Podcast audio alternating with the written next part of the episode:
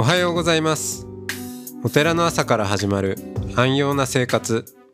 あなたのウェルビーイングが整うテンプルモーニングラジオ。週替わりでお迎えする素敵なトークゲスト。今週は埼玉県熊谷市検証院住職橋本英樹さんです。トークの後は全国各地のお坊さんのフレッシュなお経を日替わりでお届けします。このラジオはノートマガジン松本商家の北条庵よりお送りします。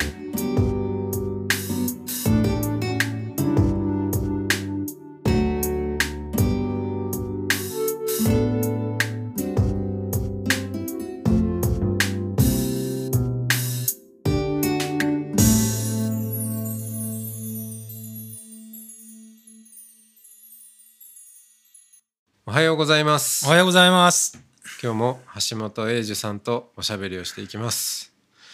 えーこちらあのこの部屋は住職執務室的なそうです。はいあのこここにの裏が書斎ですね。あ書斎は書斎であるんですね。はいでもまあここでよくやってます。あ作業作業。ははいい。でゲ電話もかかってくるので、ここだとすぐ電話出やすい。はい椅子がゲーミングチェアで。はい。あのどうでしょう？この私の快適な、えー姿勢から出てくる声で。わかるかどうかうん。分かりませんけど、いや、ははい。いゲーミングチェアに座ってます。翔太さん居心地良さそうです。い、やーそうなんですよ。椅子あのお坊さんってあ特にあれです。僕禅宗でもないのに寺院になったりするんですけどああ、ええ、あのまあ座る時間が長いからかよくわかんないですけどああね。なるほどね。うん、でも特に あのね禅のお坊さんは字になりやすいとかって、うん。聞いたことありますけど私はそんなことないけど、そういう人いますね。ねあの確かに考えてみるとあの「字」っていう漢字が寺に山いだれだかうんそうでしたね。はい。らなるほどとかって思ったりもするんですけど、はいうん。お坊さんの勲章です。はい、まあね座禅の話ですけど、うん、朝やっぱり座禅するようになってから正直言ってね座禅会休んでたじゃないですか、うん。そして久々に半年以上コロナで。そう。で本当にサボってたんですね。そしたら組めなかったです。でちゃんと自分の座禅になるのに1週間かかりました。今は快適です。うんで座禅って松本さんも浄土真宗ですからまだよくねマインドフルネスとか勉強してますけども私はねやっぱり座禅って指導者次第だと思ってて、うん。でやっぱりあの禅のいろんな禅思想とかね勉強しないと本当に意味で座禅の境地って無無になりなさいとか士官多座で何も考えなくて座んなさいなんて無理な話でね。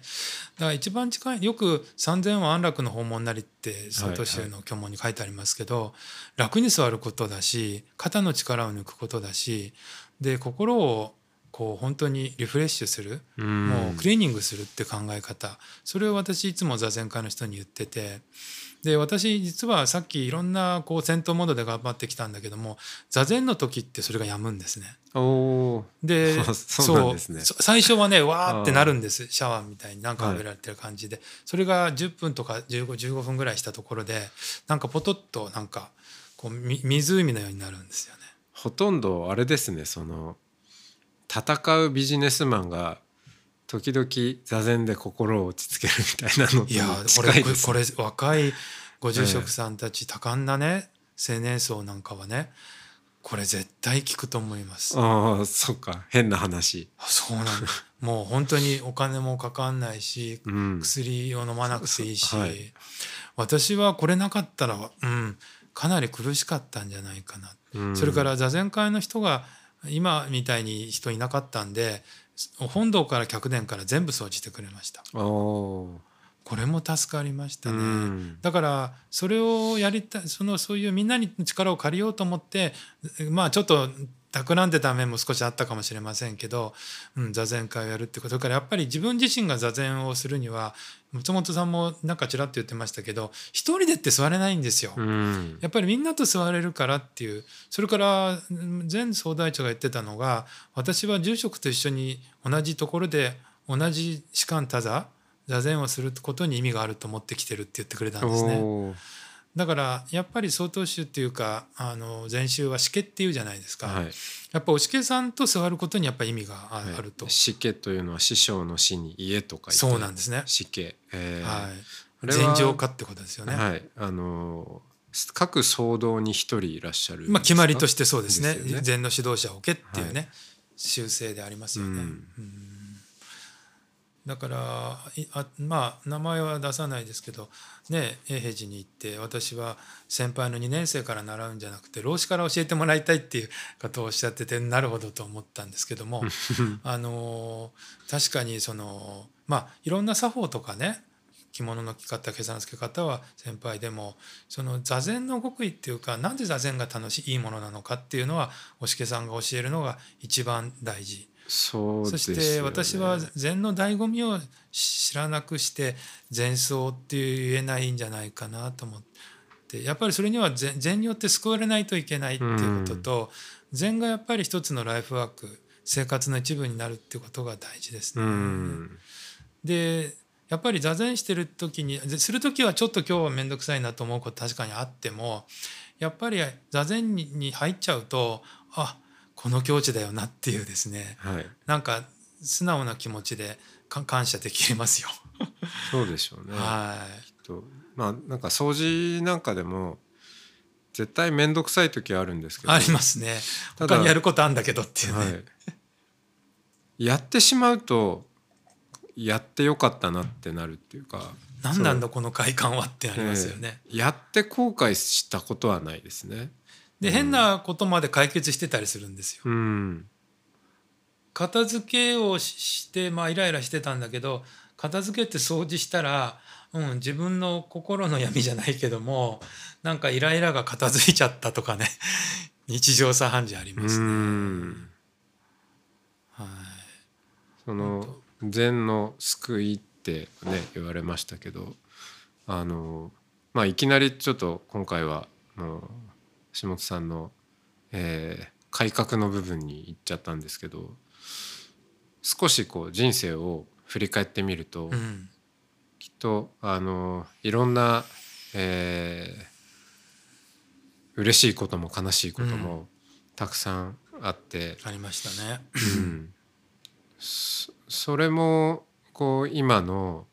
お自分を形作るのに、えー大き必要だったく、えー影響してるわけですよいやね。本当翔也さんいいこと言いますね。今は本当にそういうことが分かる年になりました。うんあの前も分かったつもりで言ってましたけど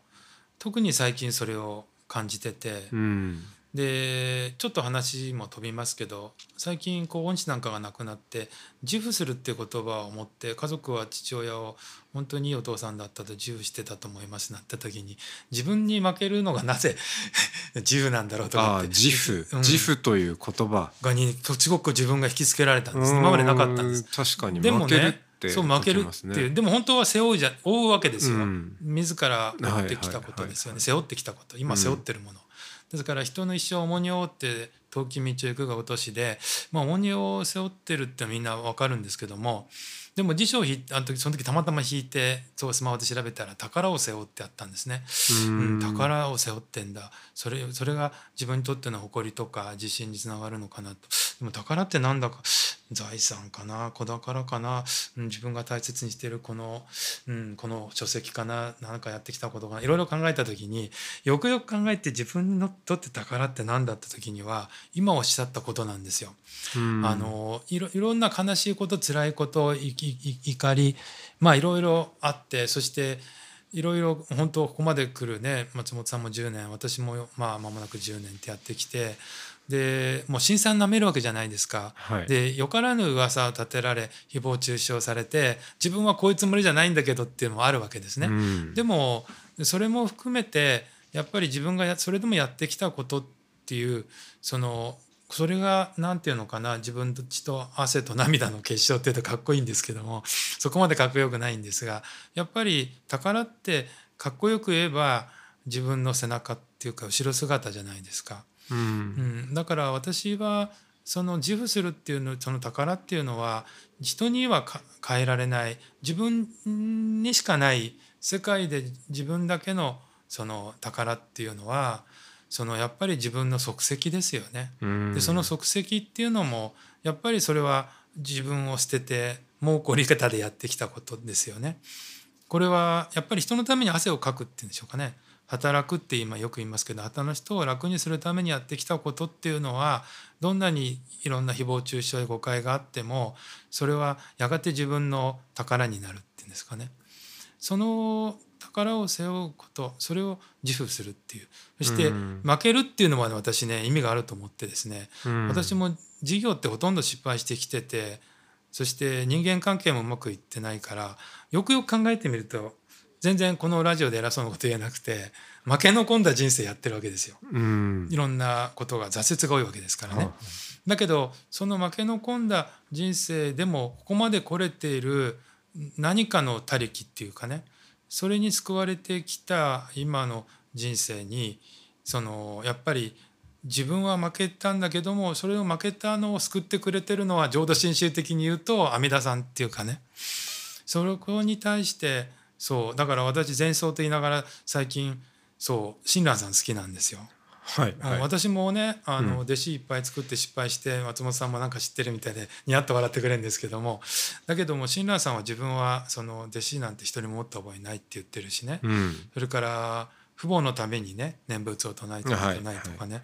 私はその生き様はすごく共感してて、うん。なかなか禅宗にはない教えなんですよ。うん。だから松本さんと共通している長州派でいろんなことを勉強しよう好奇心持とうっていうのはやっぱりそれで私も寛容になれてるってのがありますね。うん。宗派から出なか出てないんだけどもちょっとこう距離を置くことによって、まあ、かあの安養な生活をしてるかわからないけどもあの寛容なう人生になったってことですね。あのーそうそう。この前藤田一生さんとうん。ちょっと喋っていった時に、えーある方、まあ、それはちょっとオンラインイベントだったんで質問があって、はい、なんで一生さんと翔慶さんはまだ宗派にいるんですかと。えあの私も言われんだろうな。うんなんか出たらいいんじゃないですかとか、ああ、うん、なんかもっと自分の何かをこう立てたらみたいな多分そういうニュアンスだったと思うんですけど、まあ、まずはその、まあ、一生さんもの文もまとめて答えると、はい。まあ、大体多分感覚一緒だと思うんでそこに関しては、あの別に何かをう打ち立てようとも思ってないからあの別にねなんか新しいものを立ち上げるとかもないしあとはまあ出るのも出るのでストレスだし、うん。そうです。ええいい中にいてそんなに困ることもなくでそしてまたあの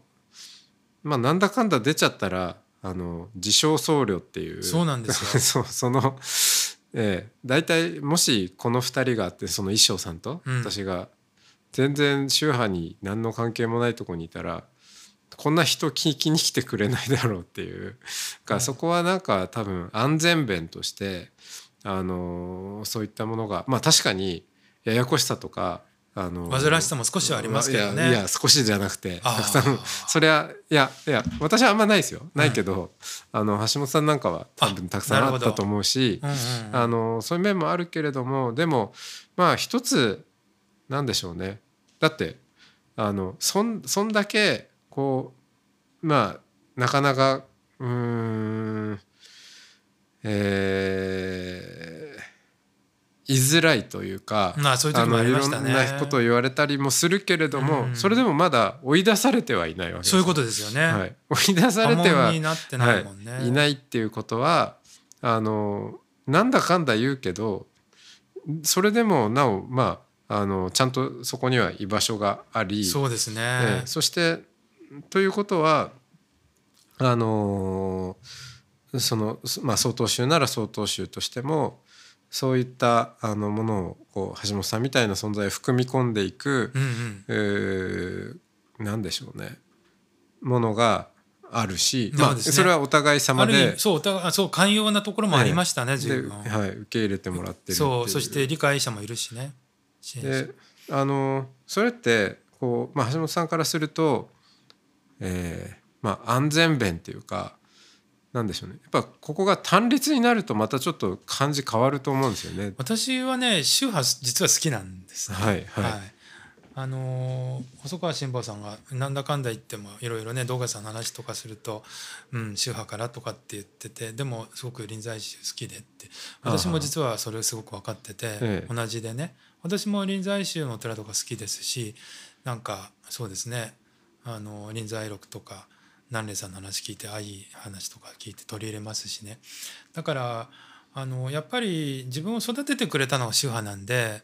それはもう一生そこで骨をうずめていくつもりだし、うん。離れる、うん、この検証院とお寺もそうだしで私はあのやっぱり、うん、でも州事務長に行った時に、うん、なんだ部長さん課長さん初期な方がな係長が話した時にでもかなんかちょっといろいろあったんですけどもでも最終的には寛容な宗派だなと私思いました。うん。そして実はいとこがいるんですけどもあの温かく見守ってくれてて、うん。だからなんだこちらのちょっとあれかな勘違いもあったかなってはいはい。あの、はい。随分随分噛みついてしまったけどそうそう。そこまででもないんじゃないかそうなんですねはい、えもうそういう感じがあって、だから政治的な話してはいけないんですけども何も自民党を飛び出ないでそうそうなんかね自民党ぶっ壊すって言った総理もいましたけど自分でそこに居座ってそこを何とかしていくことにやっぱり人は共感すると私思うんですね。そうですよね。それはそれであの異大事な端児を受け入れてく仕れるし。事だと思うし、はい。であのこの戒律の話とも通じるかなと思うんですけど、はそのあのまあ座禅も自分一人だとできないんですよって話もありましたけど、うん。そのまああえて面倒くさいものとか煩わしいものとかいやもうなきゃなきゃそりゃせいせいするわっていうようなものを 身の回りに置いておくっていうことも一つなんていうかお坊さんのお坊さんっていうかまあ生きる知恵なのかなと思って。で戒律なんかもあのまあこれだほどもう向かい向かい社会っていうんですかね。あー。か会のない仏教はいはい。会になっちゃいましたけど、あのそんな中で破壊ね。ええそんな中であのまあせめてこういうことはちゃんとお坊さんとして守ろうよみたいなのをちゃんと掲げてやってらっしゃるのがうん。なんか印象的で、はい。はい、すごいなと思っいて。えいえ。もうそれはね本当お恥ずかしい話で自戒を込めてもう私みたいにもう何て言うんでしょうかね。これだけ言われてこれだけまああ本当おご批判いただいてそれでもう自分で好きに好きなこと言ってまあ好きな勝手なことやらせてもらえたんでこれは私一人私ぐらい悪役もいて、ね、よく野村さんが「私は憎まれ役で」っていうね大長島がひまわりあの太陽のもとに咲くひまわりなら俺は夜に咲く月見草であるって言ってましたけどやっぱりそういう私は持ち回りだだかなってえまあそんなえそのすごいあれじゃないんです影響力あるわけじゃないんですけどもそういう人もいてなんか代弁者になってねだって私なんかは別に位もないしお寺も普通のお寺だしごく平凡な人生を来ててですから失うものもないっていうことでですね、うん。そのまあ代代代弁者に、えーなるっていうことことが一つあるのとそれが役割かな。それと松本翔也さん今いいこと言っててその何て言うんでしょうかね、えーいろんなことがあってそれをこう受け入れてだから自分私に対してよく思わないお坊さんもいっぱいいるんだけども檀家さんもいるわけじゃないですか。はい。でも今ここまで来るとやっぱりねそういう人もし含めて必要なんですよ。うん。うん、時代劇の一小屋じゃないですけどもあのーなんていうのかなそんなに世の中ってうまくいかいかないしいろんな意はい。見がい、うんの人がいてね,、そうですはい。そこに最終的には自分自身がやっぱり寛容になることが大事だし、うん。最終的にはね経典愛人っていうあの西郷さん？あのの、はいはいねはい。よく稲森さんないでそうそう。やっぱり天の命であって人の罪じゃなくて罪はねあの人じゃなくて、うん、あの人はやっぱ愛すべきものってっていうことに最後いけたらいいなって今そういう気持ちにやっぱりなっててうん。多分天使天使がその人を通じて私に対してある意味試されてる。だってお釈迦様だって浄土した時に天から悪魔が来たわけですよ。浄土の図ってがありますけどね。でお釈迦様のその悟りを邪魔するわけじゃないですか。そして自分が何とか仏教を広めようとした時にちあの地上からは豊満な美女が来て誘惑するわけですですからやっぱりいろんな摩擦があるわけですよ。ですから新しいお寺を作っていくっていうことになればあのそれなりの抵抗今までこれでやってきた人もいるし既得権益を犯すこともなるんですからもうこれはやっぱり私もやってみてあこういうことがあったんだとかあのあここはちょっと自分は気づかなかったなとかって。でもそれは挑戦してるから分かったこと、うん、やっぱりねこう解散して、まあ、なんかその残る人はえー返信してくれとかねそんなことやって、ちょっとこうぎくしゃくいっぱいしてちょっとまずかったかなって思ったやり方もちょっと反省点もあるんですけどでも良くも悪くもそれでいろんなことが分かったので。うんうん、お互いにやっぱり多少こうやり合うことによって見えてきてで今になってねああ住職になりたいことこういうことだったんだっていうふうに言ってくれる人も今いますし、うんだんだん理解者も増えてくる。だから、ううん。ん松本さんが例えば私はお寺持ってないって言ってもでも新しい僧侶像は作ってるわけですよ。はい。私これ面白いなと思っててこういう生き方ああって宗派やお寺にまあ多少は縛られるにしてもですよ。多少遠慮はしてるでしょうけどもでもある意味 フリーランス的というかですね。でこういうそれすればお寺にこうひなんて言うんでしょうかね。軸足を置いてない分こうやって来てくれていろんなお坊さんのことを教えてくれるそして私のことも紹介してくれるわけじゃないです皆さんに。いそれができる人は松本正家を置いて他にいないと思ったんです。それでうん、これからは松本正家を応援しようって そんな感じだったんです。ありがとうございます。その人を愛するってあのうん多分どうしようもなさ人間のどうしようもなさもひっくるめて愛するっていうことなんでしょうかね。あそうかもしれないですね。え自分自身もそうだし、えうんそうなんですよ。そこは親鸞さんが言ってる通りですよね。あそうですね。罪深いうん人間ですよ。うん罪凡夫な自分をね業業というのか。そうですよええね。そうですね。もうこれはねだから宗教家も政治家もはい。ね財界維持もみんな、もう 本当に。そこで失敗するんですよね。ええそれをなくすと。あのこんだけ宗教の人と交流してると感じますよね。感じますね。まああるある種の救いのなさでもあるし、うん。まあ宗教ですそうだったらもうどこに救いがあるんだみたいな話もありますけど、うんでもま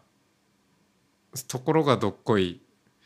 うん、まあその先にそのなんかどうしようもなさの先になんでしょうね、うん、そそれすらも含めてま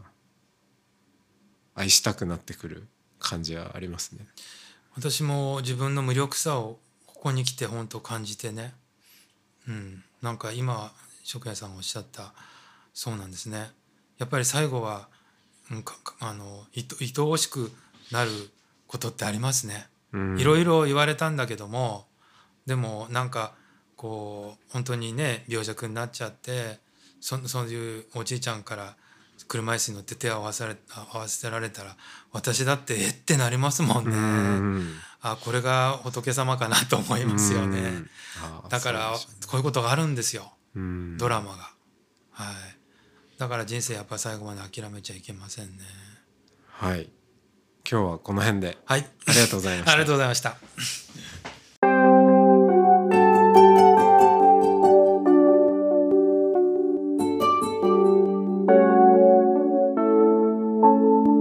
ここからは音の巡礼のコーナーです全国各地のお坊さんのフレッシュなお経を日替わりでお届けします登場するお経やお坊さんに関する情報はノートマガジン音の巡礼をご覧ください。トークゲストへのメッセージやお経の感想などもノートマガジン音の巡礼ウェブサイトのコメント欄でお待ちしております。それでは今朝も音の巡礼へいってらっしゃい。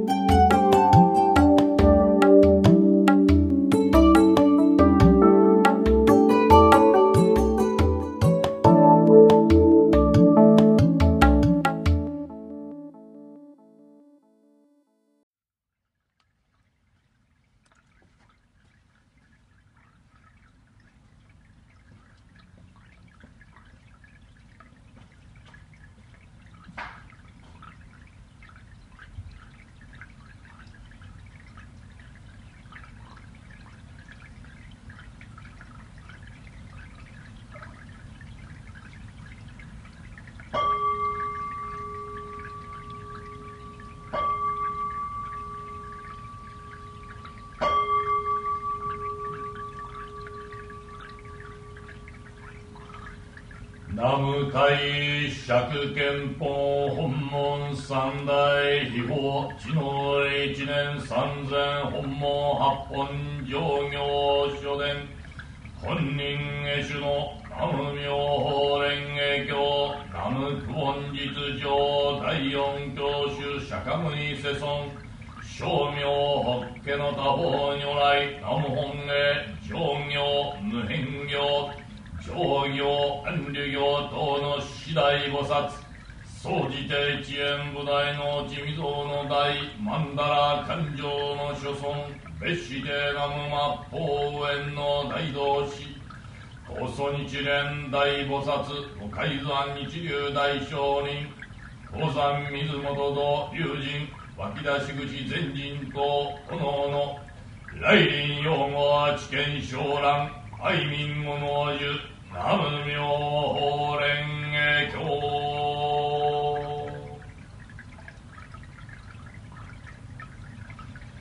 妙法蓮華経。如来十両本来十六時が特ず来商業商業市場両楽天満無罪や葬儀上説法教刑文修属中上領入奥道二来無料行移動中上行法弁言内反日実滅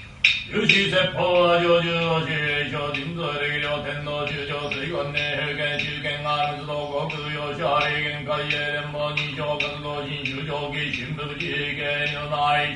新欲見物富士着信妙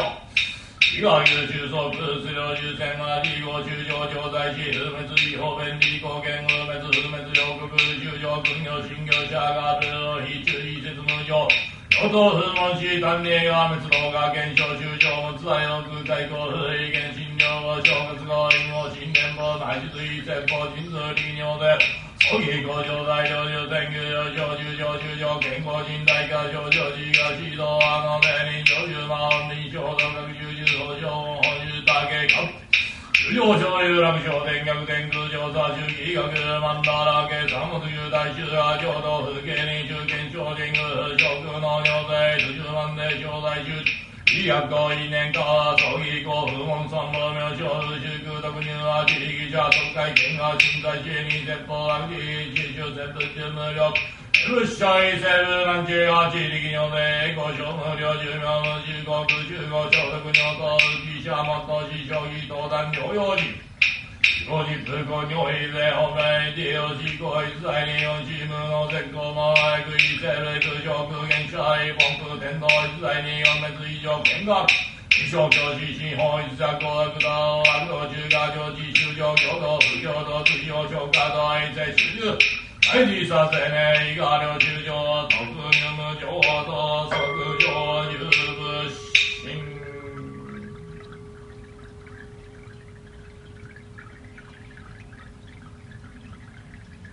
本門八本上行書伝本人下手の南無妙法蓮華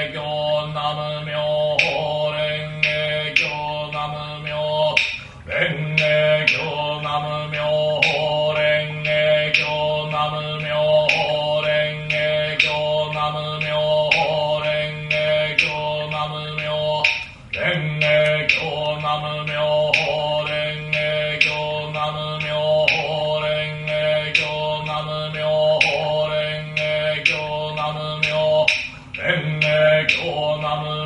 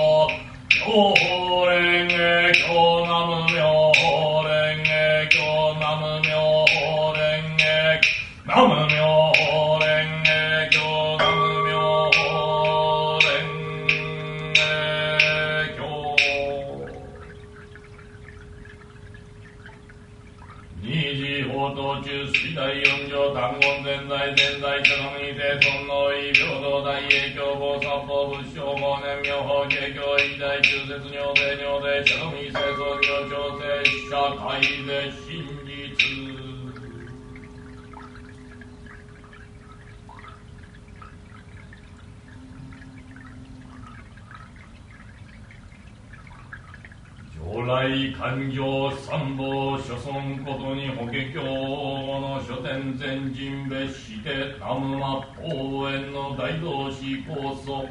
一年大菩薩五海山日流大聖人。宝山出雲と道龍神湧き出し口全人と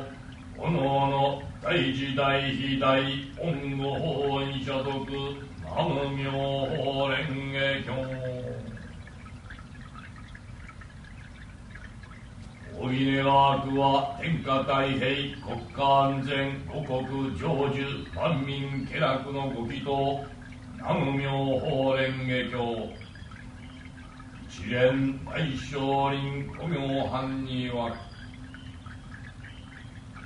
源濁り濡れば流れ清からず。仏法ようやく天道をしければ世間もまた直乱せり仏法は体のごとし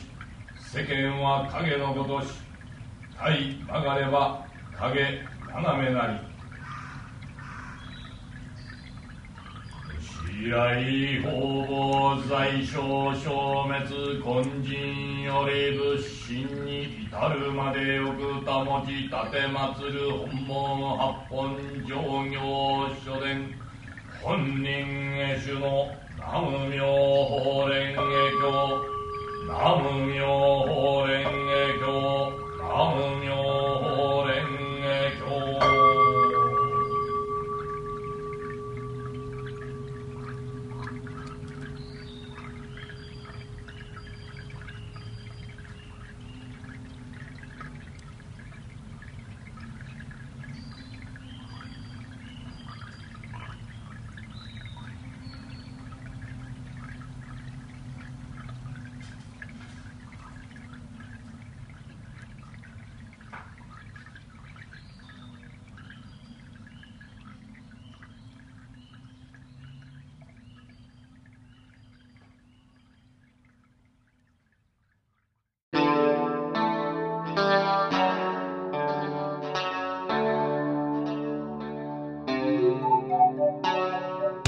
このポッドキャストは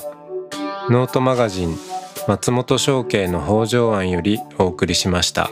お経コーナーはノートマガジン音の巡礼のご協力でした。ゲストへのメッセージや番組の感想などはそれぞれのノートのコメント欄にてお待ちしております。それではまたテンプルモーニングラジオでお会いしましょう。